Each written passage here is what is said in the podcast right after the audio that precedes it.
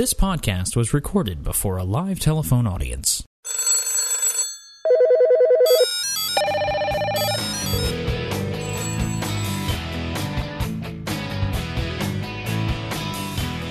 This is Open Line with Michelle Naranjo and Chelsea Sexton, Episode 3 for August 2011. Bring back the El Camino. You can watch and participate live on the first Tuesday of every month at AutolineDetroit.tv. Open Line starts at 8 p.m. Eastern Time, 5 p.m. Pacific. Join in on the call at any time by dialing 1-712-432-0900 and enter PIN 911633.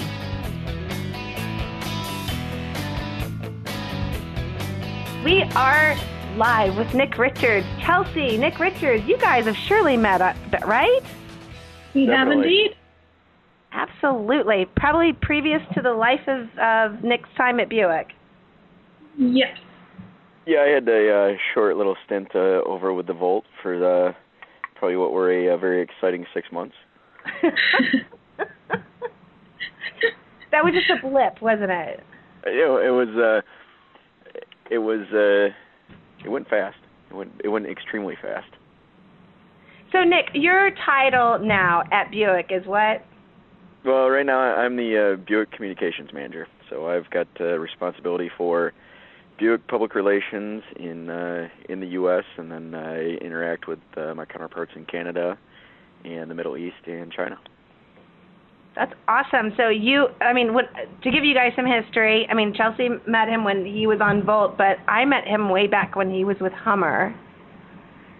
And then when Hummer died, you were put on your penance at Volt. Quite the transition. Yeah, I was.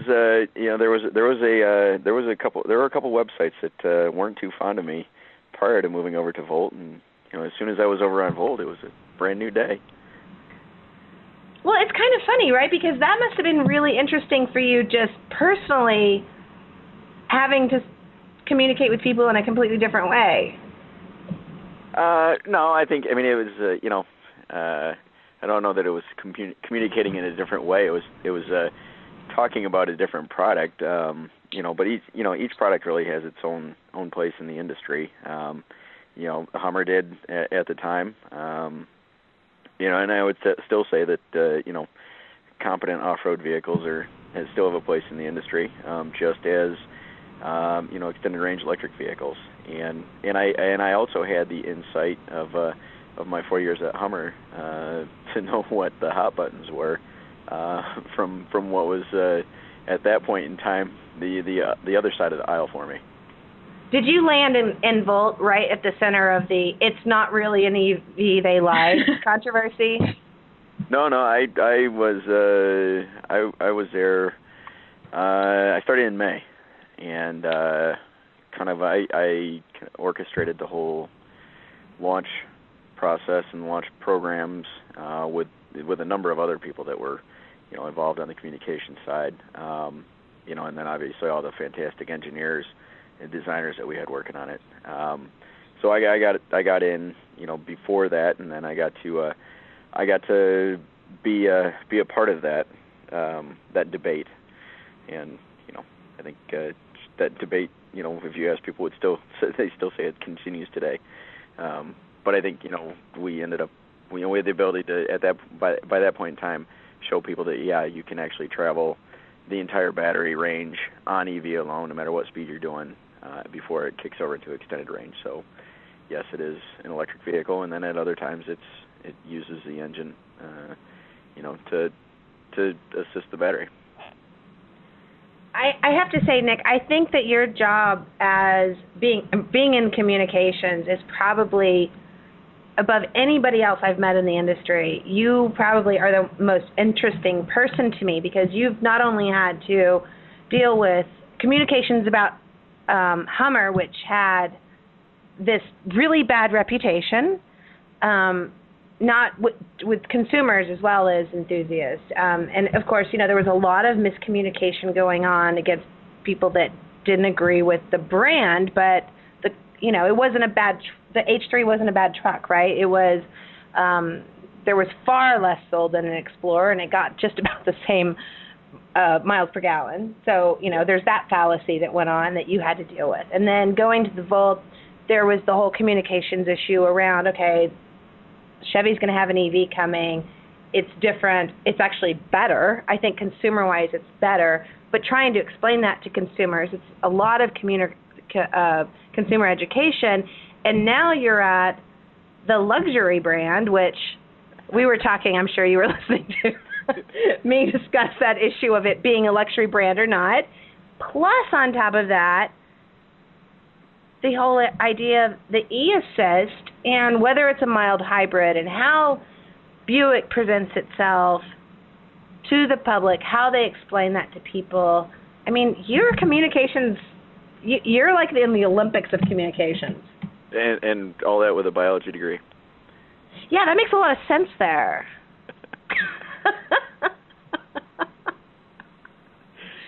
I'm not, I don't know. That's pretty amazing.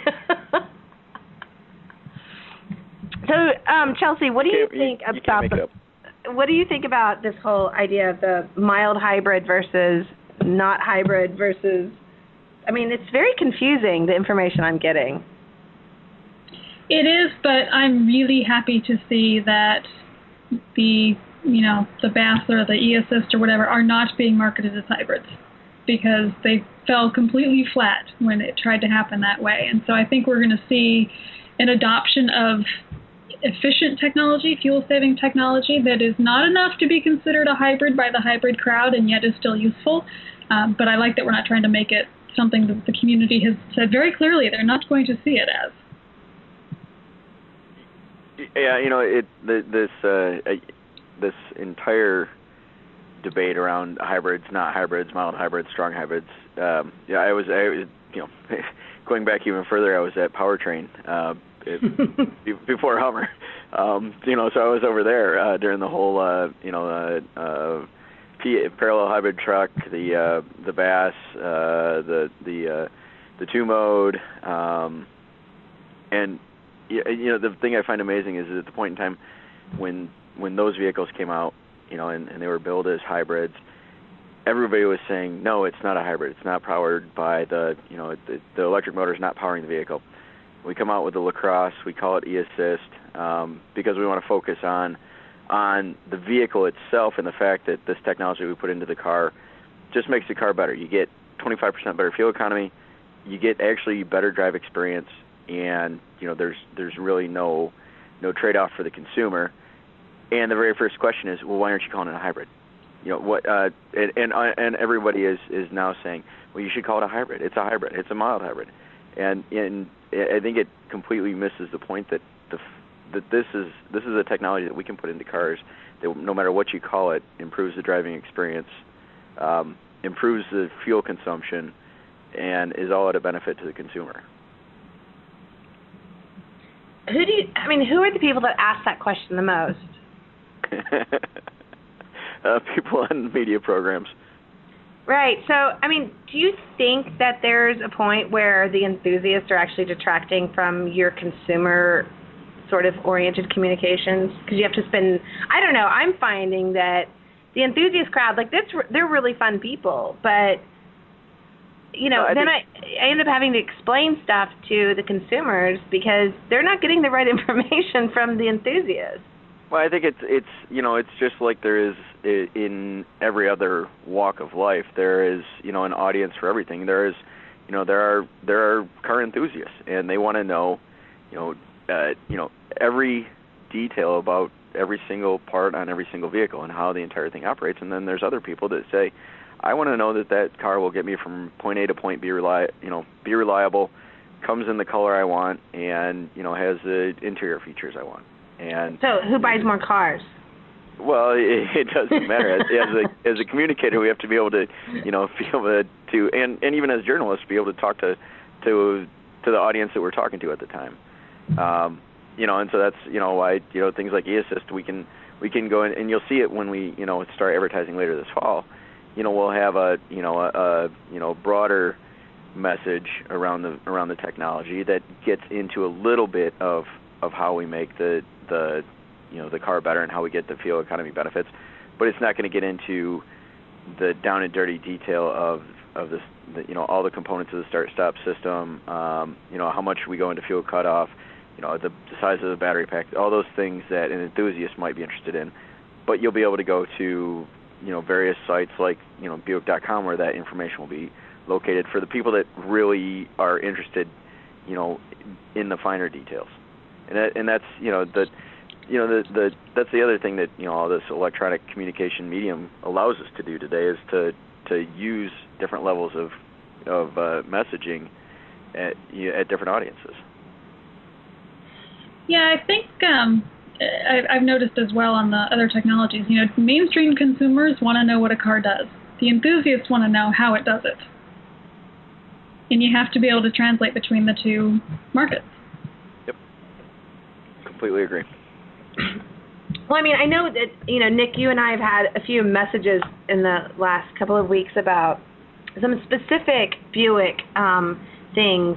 And we have a couple questions coming in. I'm going to ask this really fast. But I know one of the things was that the Buick product team were actually not happy with AutoBytel's presentation of the LaCrosse and eAssist, because we have it listed as you go to the basic car and it is listed as a 4-cylinder or a 6, a V6, and they want the V6, they want the 4-cylinder listed as the base and the V6 listed as an option, which is kind of making up your own thing, right? Because most cars, if they come 3, 4, 6, 8, 10, 12, they're listed as those, and then options are things like, heated back seats. Well, the reality is the way that we, and this is why, why what we're doing with LaCrosse is a little bit different than, what you've seen, across the industry, which also provides, challenges to content, people that do content aggregation and, have a, clear-cut formula on, on what defines what. The V6 actually is an option. So if I go into the dealership and I say, I want a LaCrosse, I want leather, I want nav, this is the trim level I want. The dealer is going to say to me, okay, do you want the eAssist or do you want the V6? Well, I guess I understand that, and it's not really about the content providers. The problem is that all these content providers aren't going to show the cars in the same way. Mm-hmm. For you. That means your car doesn't show up where you want it to. Yeah, that's why I think probably there is a education process that we have to conduct as well with the various sites that are providing the information as to, the best way to present it to the consumer, because again, it's a little different than when I walk into a showroom and say, I want this trim level, and that trim level only comes with a V6. For up to a certain point in trim packages with the LaCrosse, you'll have the option, at no cost for either the eAssist, which means I'm a person who's a little bit more focused on the overall efficiency or the technology, or I want the V6 because I'm a little bit more interested in the straight line performance. Right, and that's understandable. And it's not like none of these consumer-facing sites are immune to ever getting sort of special requests. We have MINI all capitalized. We have FIAT all capitalized because those were special requests. You're actually asking for the consumer to search for stuff differently, which would mean that we, as third-party providers, have to change our entire database, which just to give you an example, if you look at Honda, there's a Honda Civic and then there's a Honda Civic Hybrid.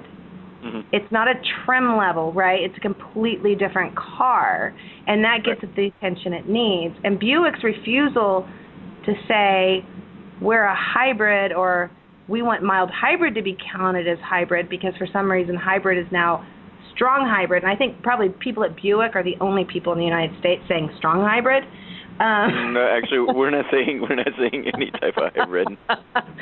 Well, no, I mean it's not showing up where it should be, right? Like it's just kind of like this very small little trim level thing, but it is.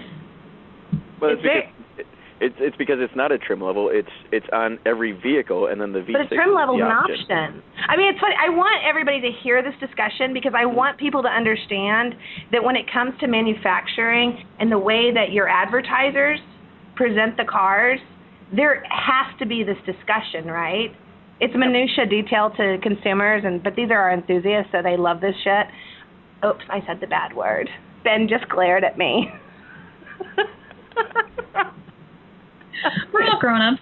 But definitely. You know what I mean? It's true. Like they love this stuff. So this is what happens. We all have this discussion of what happens when something becomes sort of out of the box. Like, I'll give you a great example from your previous brand, Volt. Volt doesn't show up anywhere except for, I don't even know where it shows up if people search for Volt in mainstream sites, because it's not considered a hybrid, and it's not, and most people don't categorize it as an EV.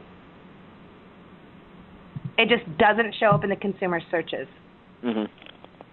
People. Well, and part of that, in fairness, is because GM balked so heavily at referring to it as a plug-in hybrid. So if for the folks that will not consider it an EV the way GM does, it's tough until we have a more robust plug-in hybrid category. No one knows where to stick it. That's but true. The whole EREV moniker really confused the heck out of people. I mean, it was a policy term that shouldn't have been used for marketing and was, and we're still sorting it among the market. You know, I'm going to take. We have a question from someone. Hang on. Who's there? Yeah, this is Rick from San Diego. I got a question for Nick, and you were talking about before the luxury thing with Buick. I'm not sure that's the best way to sell cars, at least in San Diego and the Southern California area. I mean, Hondas and Mazdas and stuff sell very well without all the luxury features, especially leather interiors. I mean, you burn your butt out here on leather, so cloth is very much more popular in a lot of cases, plus it's cheaper. If you want to attract young people, that's the way to do it. I've sold Hondas. We used to, in the 93, when the 94 Accord came out, we still had 90. We got 93 used ones, LXs, cloth seats. We were selling them for full sticker of the 94 models because that's what people wanted. That new Verano, to me, reminds me of the 93. Was it 90 to 93 Honda Accord, which was probably the most popular Honda Accords ever. People love those things out here. You could sell 20,000 a month easy Veranos if you got the price down to around $20,000 with some cloth seats. Leather on the top end, no problem. EXL, that's no problem. But you got to get a entry level so these people can buy them. These people are going to want that car, and the hard fact is, they're not going to be able to get loans for these cars. If I could have sold as many cars as people that wanted cars, I could have sold two or three cars a day. But the bank will tell you what you can sell and what you can't. And in hard times like this, price is very important. And something like a Buick Verano is going to attract a lot of people. And you got to have a price so you can sell these things so this thing can get a monster start on the market. I mean, people out here are hungry for something new. I think one or two of you live out in California. You know how we're on new stuff, and that Verano is going to knock it out of the park. I'm telling you, that thing is something else. And Buick's sitting on a gold mine. All it has to do is pull the trigger. Same thing with the Regal. I've talked to at least two guys that sell Regals. The Regal's at least $2,000 overpriced on the entry level. It'll sell leather. It'll sell all that stuff. But you got to get the butts in the seats, and you can sell a ton of cars. And talks about First of all, I mean, I appreciate the insight and the comments about Toronto. You know, I think we've done quite a bit of homework around that car.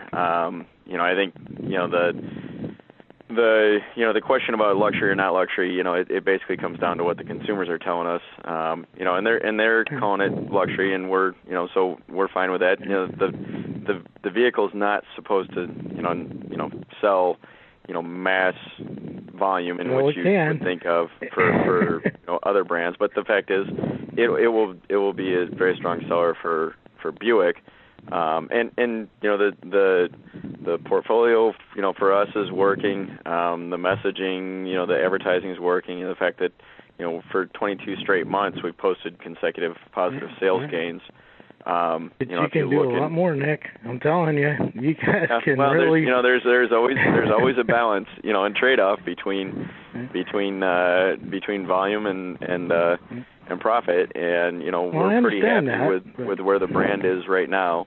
But if you can sell a lot of cars and really establish the brand, I'm telling you, Buick and any brand, this market's really ripe for a new brand. I think right now I'm seeing a lot of Kias. Where I work now, I was selling cars before. I don't sell them now, but I work aerospace, and we got a lot of young people. You know what the parking lot's full of? Mazda 3s. Sure. Yeah. And 3 Series. I swear, sometimes we got more 3 Series than most BMW dealers. But, I mean, that's the kind of car. They want something fun to drive. It's not about the leather seats. It's not about luxury. It's about that driving dynamic, which being most Buicks are based on Opals. I mean, you get the driving dynamic. That's what they're after. That's what we want. We don't care about the other stuff. from a volume standpoint and fun to drive, we've also got, within the GM portfolio, we've got Chevy and the Cruze. Yeah, Chevy ain't going to do it. No, Chevy don't. No, that don't work. You're going to get Toyota buyers and Honda buyers are stopping at Buick before they're looking at Chevys. It's just the way it is. Sorry, there's nothing wrong. The Cruze is a great car. I'm not saying that. It is a great car, but it's not going to sell in California. You will sell Veranos before you sell Cruzes. Well, it's just the way it is. I'm telling you, it's just the way it is. You can sell a ton of these things if you want. Same thing with the Regal. That thing could be a monster. I see Regal sitting on the lot. They've been here for a while. Yeah. I talked to the guys that are selling them. They're not. They got too much on them. There's no go-to car for these guys to go to. When the bank says you can't sell them a car, you're stuck.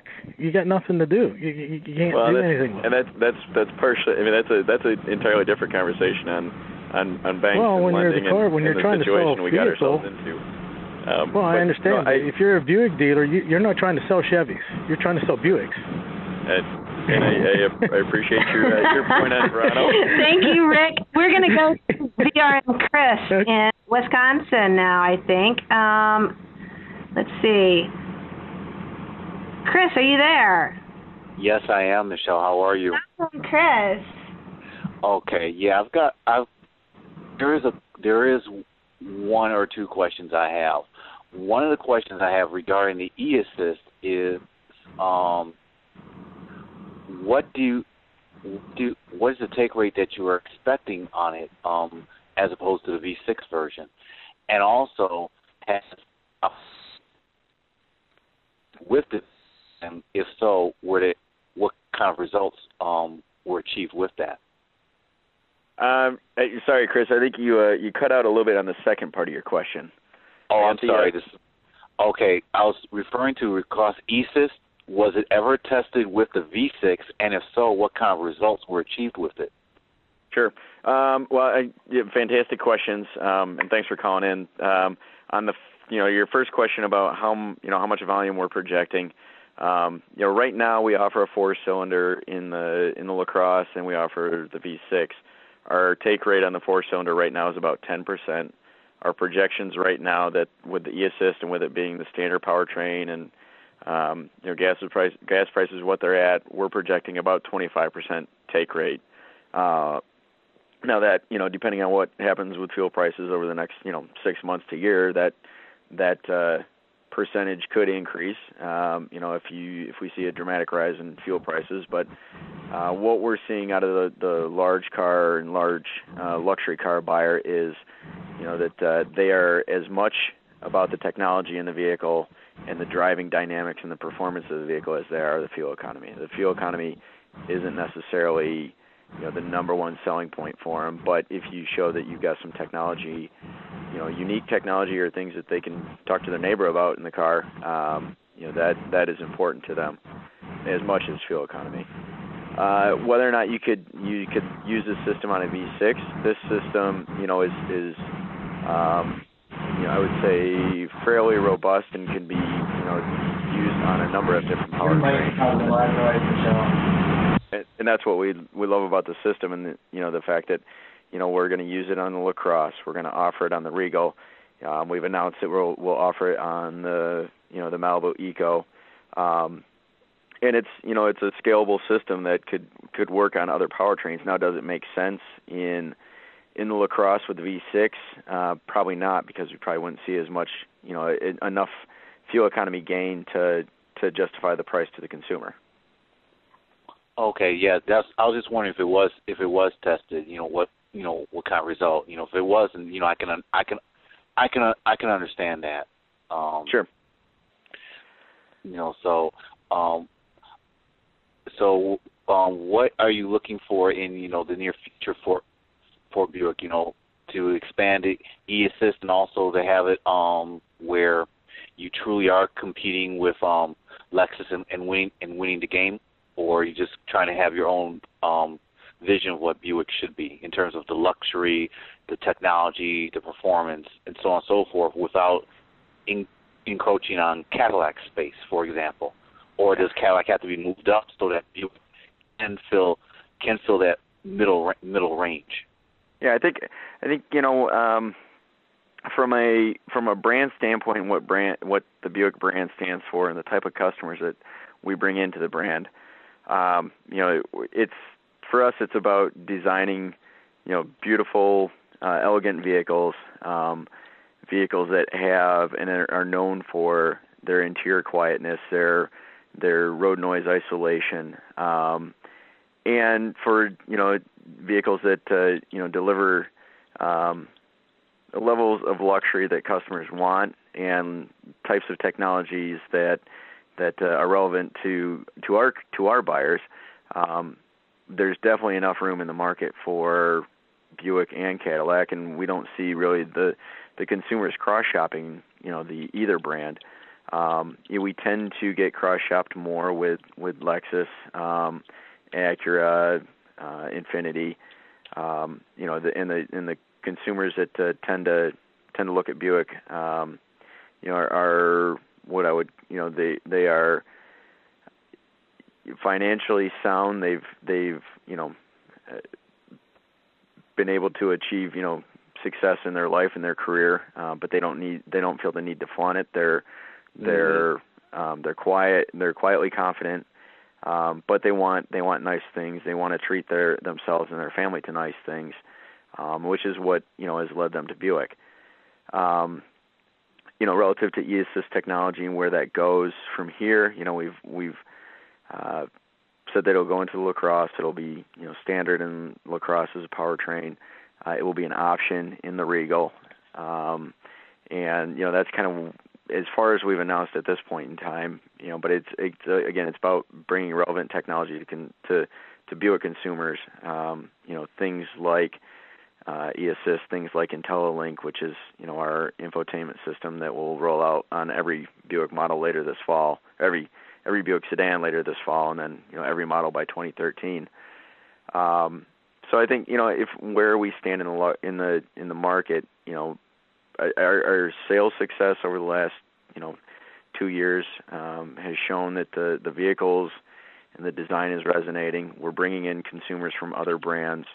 You know, 42% of our consumers are conquest, which means they're trading in something that's not GM, or they're buying Buick and haven't owned a GM previously. So that's, you know, that's a pretty strong indicator for us that we're on the right track, and we're seeing, you know, sales growth out of our models that have been in the portfolio for several years. You know, like the Enclave, last year, you know, was its best all-time year, and we're going to do better this year. You know, and that's a, you know, a crossover vehicle that's that's been in the portfolio for a couple of years. So it's it's kind of bucking the trend of its life cycle volume flattening as you get later into its life. It just continues to move the metal and bring new customers into the showroom, and that's conquesting at about 50%. Okay. So I think we've got good momentum right now. We're going to see that continue with the vehicles that we've got coming this fall, with the eAssist, with the Verano, with the Regal GS, which is going to put a little bit more performance behind the Regal brand, and then we've got other things on the horizon. So it's a pretty exciting time to be at Buick. Awesome. So we have thank you, Chris. We have Sean on the line with a question. Oops, did I accidentally mute him just then? Oops, there he goes. Sean, are you still there? I am, Michelle. Thank you, Nick, for taking my questions. I have a couple questions for you. The first was more of a blast from the past for your previous days, and second is actually dealing with Buick. First one, since you were with Hummer, what was the reasoning and the thought behind the Hummer H3 truck? I thought it was a very clever vehicle with the four-wheel drive. You have a manual transmission with the five-cylinder. And with Buick, since Buick doesn't really have a full-size car now because Lucerne is dead, I guess, I'm a diehard rear-drive fan. And in China, the Holden Statesman is sold as a Buick Park Avenue. Now, and I don't know if you're restricted about product planning, talking about that, but I'm going to try to nudge you a little bit. Do you know anything, or what do you think is the likelihood that we can have the Holden VF, which is the upcoming one, which apparently the short wheelbase version will be sold here in this country. What's the likelihood of the long wheelbase Statesman coming as the Buick Park Avenue here to replace this Lucerne, or in fact become the new Buick Roadmaster, and the wagon variant to come over as the Buick Roadmaster wagon, which I thought was a very cool Buick vehicle. That's it. That's quite a bit. Oh, just that little bit there. Let's start some rumors here, Nick. All right. Well, let's start with the hardest ones first. Buick sedan, Buick portfolio. Right now, I think you mentioned the Lucerne has gone away. Right now the LaCrosse is our largest sedan. We consider that, for the time being, and the consumers that we're drawing into the showroom, to be our our flagship sedan. And it's doing the job. If you look across the industry, there's four model luxury sedans that have an average transaction price of $30,000 or higher, and sell more than 50,000 units. And the LaCrosse is one of those. So we're pretty pleased with where that vehicle is drawing consumers in, the price they're willing to pay for it, and the number of consumers that are that are willing to pay that price for it. And if you look across the segment, it's still a value at that point. I can't get into any future product plans or details. So as much as I'd love to tell you about what's coming, I'm going to focus tonight on what we got in the showroom, in the next 12 months.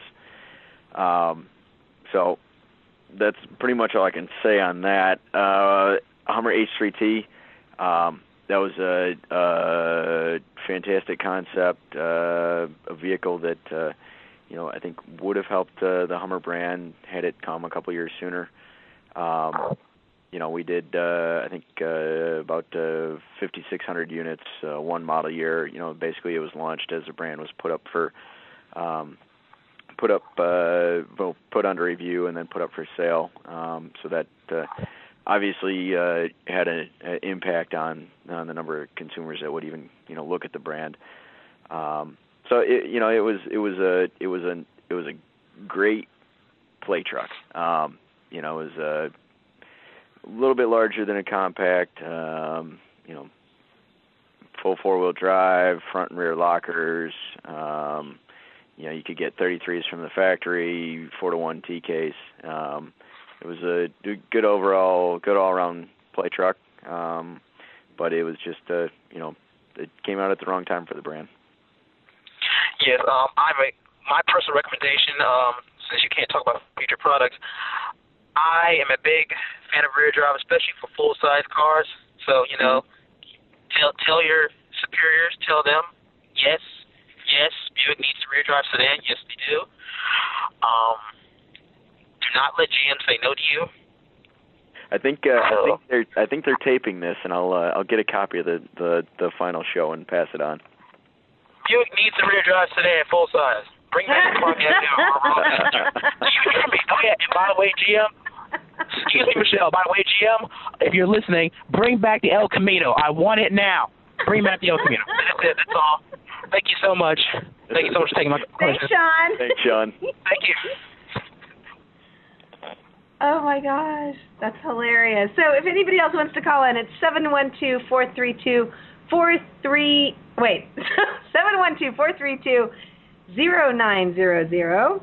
The PIN number is... Did I do that right, Ben? Ben just looked at me really exasperated right then. It's 911633. And if you want to ask a question right now during our recorded time, it is *6. Nick, you can understand Ben's frustration now with me, right? I can see the glares from here. Imagine when I'm in LA. I'm actually sitting across the room from him for once, and he's like, "What are you doing?" Oh, well, you know, I know I'm going on the Regal GS event, and I'm really excited to drive it. You know, I think it's, I want to see this. It's funny, I still haven't driven the LaCrosse, which is fine, don't worry, I'm not asking for press cars. It's not fine. No, it is fine. I don't like asking for press cars. I'm not the one that normally writes about them so much like my reviewers do, right? Like, I write about, like, impressions, and that's what I'm better at, and I know that. So, and I talk about them on the shows. So, but I'm really excited to be in Traverse City. Are you going to be there? Yes, I'll be there. I'll be there the entire week. We're very, very excited about this program, and think that a lot of people will be surprised by the vehicle. 270 horsepower, 295 pound-feet of torque, a really, aggressive take on the Regal design. The hyperstrut technology to help kind of smooth out the front-wheel drive, the little tighter controls with the GS mode on the adjustable suspension. I think a lot of people are, and the price point that the car is going to come in at, I think a lot of people are going to take a second look at Buick again, because of what we're able to do with that car. Well, I've heard that people I know up in the area of Traverse City have already said that they have seen a couple of Regal GSs driving around up there, because I guess you guys have had to have your work days of picking out the drive that we're going to be going on that best shows off this car. That, and to go to the good restaurants. It makes a good excuse for us to get to good restaurants. See, just for that, Nick, I am going to punish you, and I'm going to make you give me an elevator speech on, because this goes back to the beginning of the show. You weren't tuned in, and we were talking about the 54.5, because I think it's so funny. It's 54.5 and not 54. So what's Buick's answer to the 54.5 CAFE standard? Buick's answer is GM's answer. The elevator speech, please. I don't have it with me. Sorry. Darn it, you're so good at this. You're always so good at this. I know. Okay, I'll let you get by with that one. Well, if anybody else has questions, Ben, do we have anybody else in the chat room? I'm like Chelsea Handler tonight, and he's my Chewy. He's my little nugget over there. Sorry, that was a bad Chelsea Handler joke. So demeaning to my producer. And I think that Chelsea herself, the real Chelsea Sexton, has taken a break. So I will say, Nick, I think we've gotten through all of our questions. I don't think anybody's asking more questions right now, but I really appreciate you coming on. And I see Eric.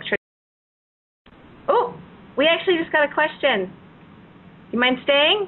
It's VRM Chris. Oh, he dropped. Oh, he dropped. Oops. Well, we answered it. I think that means Nick wants to go to bed. No, no. Are you kidding me? It's only 9:40. It's time to start second shift. Is it really not? I don't even know what. Oh, see there we have Rick. So hi Rick from San Diego again. You're on with Nick Richards. Yeah, Nick. Vero was saying about the Mazda 3s. Now, you got the great-looking Astra 5-door. Is there any chance that that thing might come over to the U.S.? I know you're talking about the GTC. That thing would be a great replacement for a Vibe. About every day in the parking lot, I walk past a guy who has a silver Vibe that's parked right next to a Mazda 3, and these things are very similar vehicles. Yeah. Yeah, you know, there's been I've seen a lot of comments and a lot of speculation lately. I can't comment on any of the speculation. I understand, but something to think about. That thing has, I mean, those things they have a lot of versatility, you know, because a lot of people, in California, Florida, Texas, very active people, do a lot of, you know, surfing and whatnot, and it's a very versatile vehicle for people. You know, it's a hatch and gets great gas mileage. Yep. So, I cannot disagree with any of those points. In the GTC, is there any, you can't really say, but is there any, can you give us a hint, is there any chance of the GTC and the coupe and the cabrio coming over, the Astra? I can't give any hints whatsoever. Okay. If I started to give a hint, my shot collar would go off and the phone would automatically go dead. But I think Buick has a lot of potential out here. I really do. I think if you broaden your approach a little bit, you could sell a ton of vehicles, and you wouldn't hurt Chevy, because Chevy's got a great lineup coming up. The Malibu, the Cruze. You guys can. It wouldn't hurt anybody. You guys got a great lineup. The whole from Chevy, Buick, GMC, and Cadillac. I think you guys got a lot of potential, really. I tell you, Rick, it's very encouraging to hear, especially if, you know, coming from somebody out on the West Coast. You know, sometimes we get a little isolated. We like cars out here. We have a car show every year, and we like American cars. It's funny, you know. It kind of frustrates me. We have a car show in April. This year was in June, but you know they bring in their '55 Chevys. In fact, some of them are daily drivers. You see these old Chevys and Fords and all American cars in the, you know, is their project cars or their custom cars. These guys are hot rodders, and you know you see them driving Camrys and stuff. It's depressing. Yeah, you know, we're making inroads. We've still got a long way to go, you know. But the fact that we've got people's attention now and are starting to get, you know, get people. I think the styling is really what attracts people to Buicks. I mean, they have great look, and with the driving dynamic, that's what's important out here, because you know you got to drive 30 miles to work. You might as well have a little bit of fun sometimes. Yeah, well, you got some fantastic roads out there too. Yeah, because I think of Verano. Once you get off the freeway.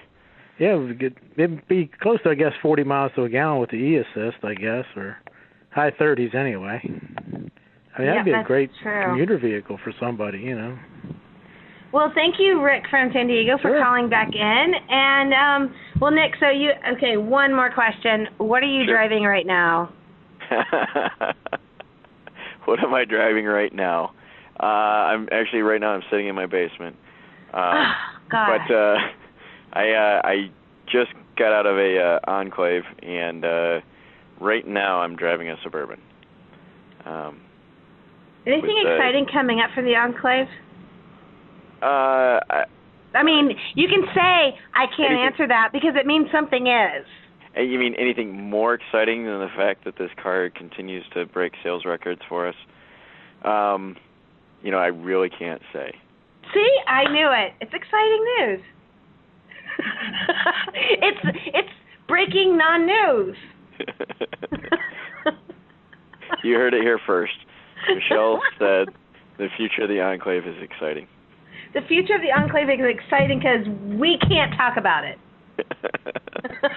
Wow, there are a lot of exciting things. I love not talking about things, Nick. Baja Buster's asking in the chat room, baby Enclave. Ooh, that would be sweet. A baby Enclave.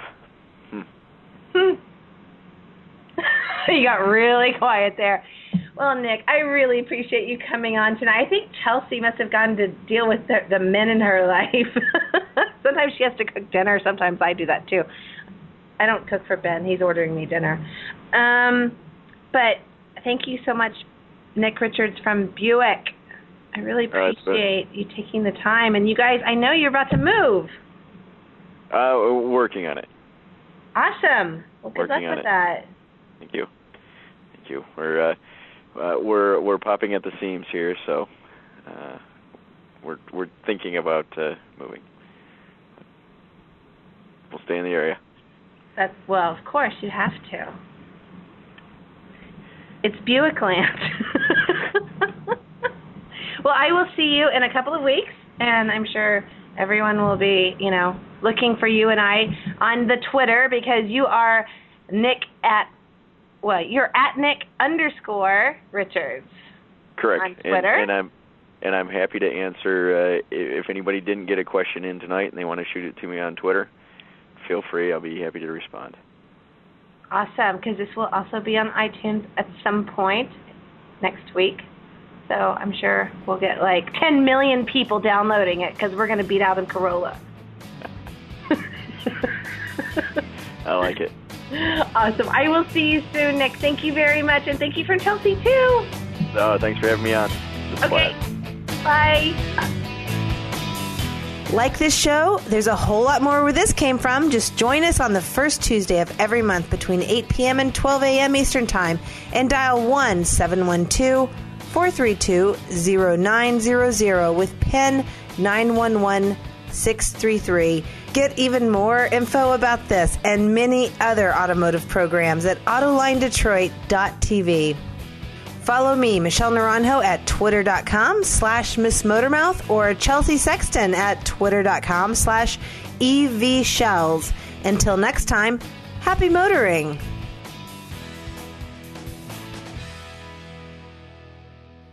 Please hang up now. If you need assistance, dial your operator. This is a recording.